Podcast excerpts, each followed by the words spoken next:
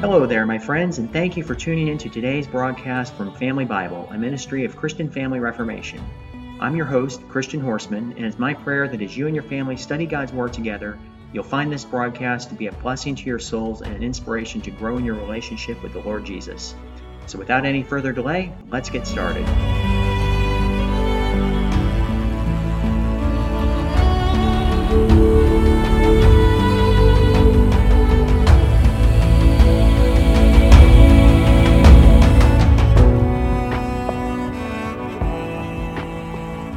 Taking a closer look at the fifth chapter of the book of Matthew.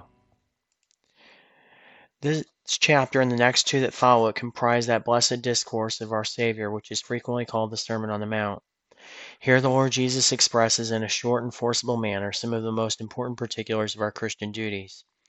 Great numbers of people thronged to hear him, probably as a result of the miracles which he had performed. However, this particular sermon was chiefly addressed to his twelve disciples but the words which he taught are of the deepest interest to all mankind. The Saviour's message opens with Blessed are the poor in spirit, that is, those who are content to be humble in heart. This seems to be mentioned first because pride lies at the very root of man's transgressions, and also because humility is absolutely necessary to man's repentance and reformation. What does the Lord say concerning such persons? Theirs is the kingdom of heaven, that is, they are allotted a sure portion in that state of peace, hope, and glory which Christ's gospel proclaims. They that mourn are next blessed. These are persons who grieve for their own sins or for the iniquity of the world. But they shall be comforted now, and they shall also be comforted hereafter. They shall be comforted by the Holy Spirit, who is the comforter of his people with real and lasting joy. The meek in like manner are next blessed, and they are assured that they shall inherit the earth.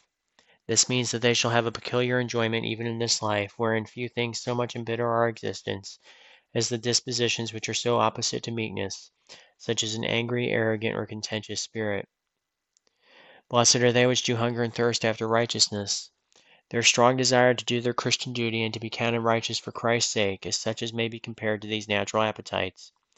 They shall be filled and satisfied continually with the spiritual feast that lasts until death, and which furnishes the nourishment of eternal life. The blessing of the merciful is that they shall obtain mercy. Do we need pardon? Then let us not dare to seek revenge. Do we have many things that need to be forgiven? Then let us freely forgive after our heavenly example, even unto the loving of those who use us ill. To the pure in heart it is said that they shall see God. Surely we desire to enjoy our Lord's presence and to dwell in the light of his countenance. Our rule then must be purity in life. We must abstain from every action, word, or thought which even resembles the defilement which he abhors. The peacemakers are blessed also, for they should be called the children of God. If they are the sons and daughters of God, then they are related to that blessed elder brother who came down from heaven to reconcile lost mankind to his Father. This means that they are brothers and sisters to whom is committed the pleasant work of making peace here on earth, and then they shall also be brothers and sisters in the inheritance of the saints in light. Lastly, there is a blessing, even the kingdom of heaven, for those who are persecuted for righteousness' sake. Persecution such as this may not frequently take place in our country, and if it does not, let us fall on our knees and give thanks, for there are many lands where this is not the case. But we may properly call to mind this text whenever we incur censure, ridicule, or ill will by the faithful discharge of our duty, and in faithfully performing it we may be encouraged by remembering that great is our reward in heaven. Verses 13 through 16 were particularly addressed to Jesus' disciples who were to be teachers of others. But our Lord, in thus speaking to them before the assembled multitude, also intended to interest all his hearers in duties which, to a great degree, clearly relate to all. All, in some measure, teach others by their example. Their conversation and character may teach someone else a great deal of either good or evil. If we make the profession of being an earnest Christian, we ought to live in such a way as to make others glorify our Father which is in heaven for otherwise we dishonor in their eyes the Lord who bought us. To all then who are named Christians, it may be truly said, Ye are the salt of the earth, keeping the whole world by their holiness and faith from being utterly handed over to spiritual corruption.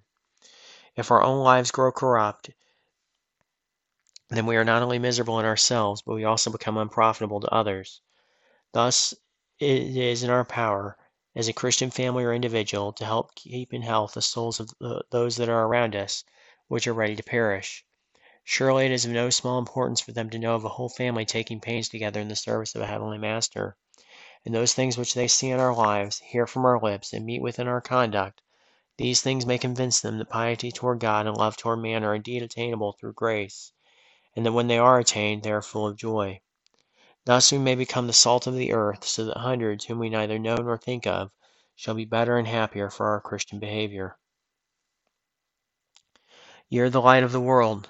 This figure again was most appropriate for our Lord's immediate disciples, but it well expresses the condition of every family or person who lives in the profession of the Christian faith.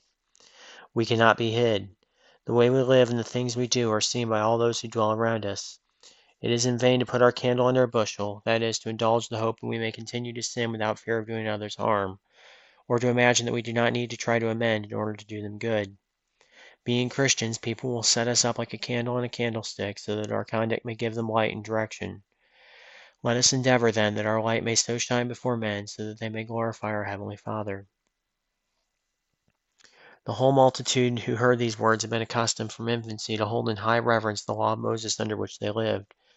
Although they erred widely as to its true spirit and intention, they did believe that it was ordained for their good by Almighty God. Thus nothing would have made them more averse to receive the teaching of Christ than a false notion that he intended to destroy the law and the prophets. Therefore, before the Savior began the section starting in verse 17, he expressly declares that he came not to destroy but to fulfill them. The principles which he was about to lay down were not meant to contradict the precepts of Moses, but to enforce them in a more extensive sense. The doctrines which he was about to teach were not at variance with the teachings of the prophets, but rather they were designed to explain their holy lessons further and to apply them more closely to the hearts of the hearers. We are to readily apply each principle of the gospel to every event and circumstance in our life, and we are to shape our very thought processes after the pattern therein laid down.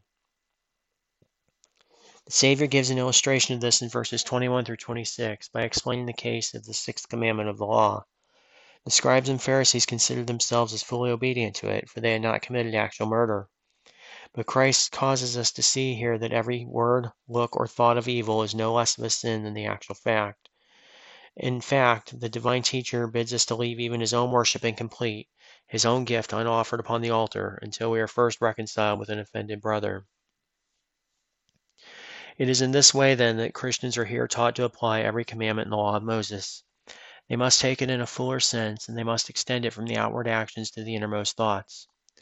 The character of each person is thus seen to consist in the purposes of the heart.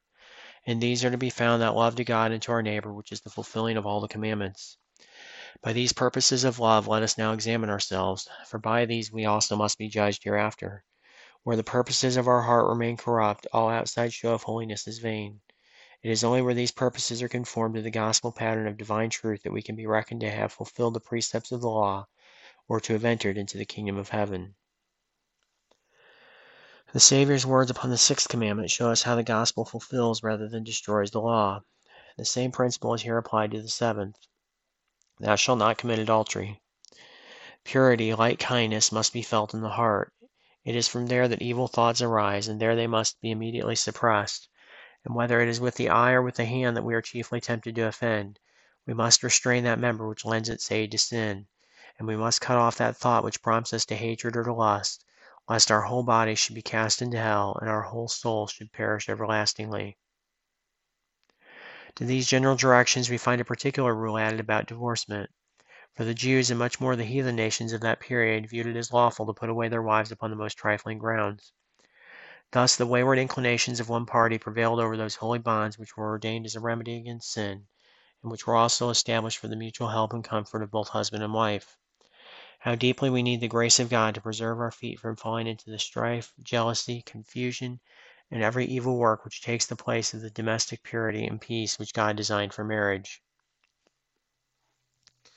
Observe further how Christ fully interprets the meaning of the law in the matter of swearing oaths. There would be no need to call God to witness if we were always careful to speak the honest truth, for whether we call on him or not, he is witness to every word we utter. The plain utterance of yes or no ought to answer every purpose of mutual information and render it unnecessary to swear at all. The law of Moses had said in Leviticus 24, verse 20, eye for eye and tooth for tooth. But it did not allow this by way of private revenge, but it ordained it for legal punishment. Hence the scribes and Pharisees, admitting that they were bound to love their neighbors, proceeded to infer that which is nowhere written in the law, namely that they were also bound to hate their enemies. The severe retribution which the law enforced as legal punishment for crimes tended to hinder, rather than encourage, the evil propensities of the heart. Therefore it is in fulfillment of this very law, for the more effectual attainment of the same objective, that our Lord now teaches, resist not evil. In fact, he urges us to go further and meet these things by a voluntary subjection to fresh indignities. Turn to him the other cheek also, let him have thy cloak also, and go with him twain. This is the gospel method of baffling wrong and violence, if not entirely banishing it from the world. Moreover, instead of hating our enemies, we are to bless them that curse us, do good to them that hate us, and pray for them which despitefully use and persecute us. As the Lord's grace enables us to love all mankind, we become created anew in the likeness of the Lord Jesus, who prayed for the men who were nailing him to the cross, and who died for those who crucified him. And this concludes our study today in the fifth chapter of the book of Matthew.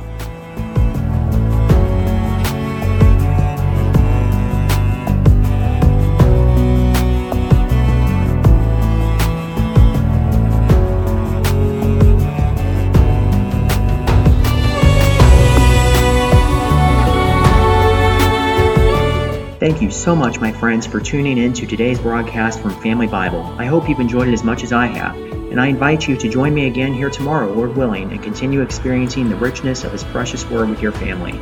If you found this resource to be a blessing to you today, please share it with someone you know, and consider taking a moment to leave a comment and tell others what you found edifying. Also, don't forget to like and subscribe on YouTube so you'll never miss a new broadcast and feel free to visit my website, ChristianFamilyReformation.com, for inspiration and encouragement in your family's walk with the Lord. I'm your host, Christian Horstmann, and I want to thank you again for tuning in today. May the Lord inspire you to live life today in light of eternity. Seize the day for Jesus Christ.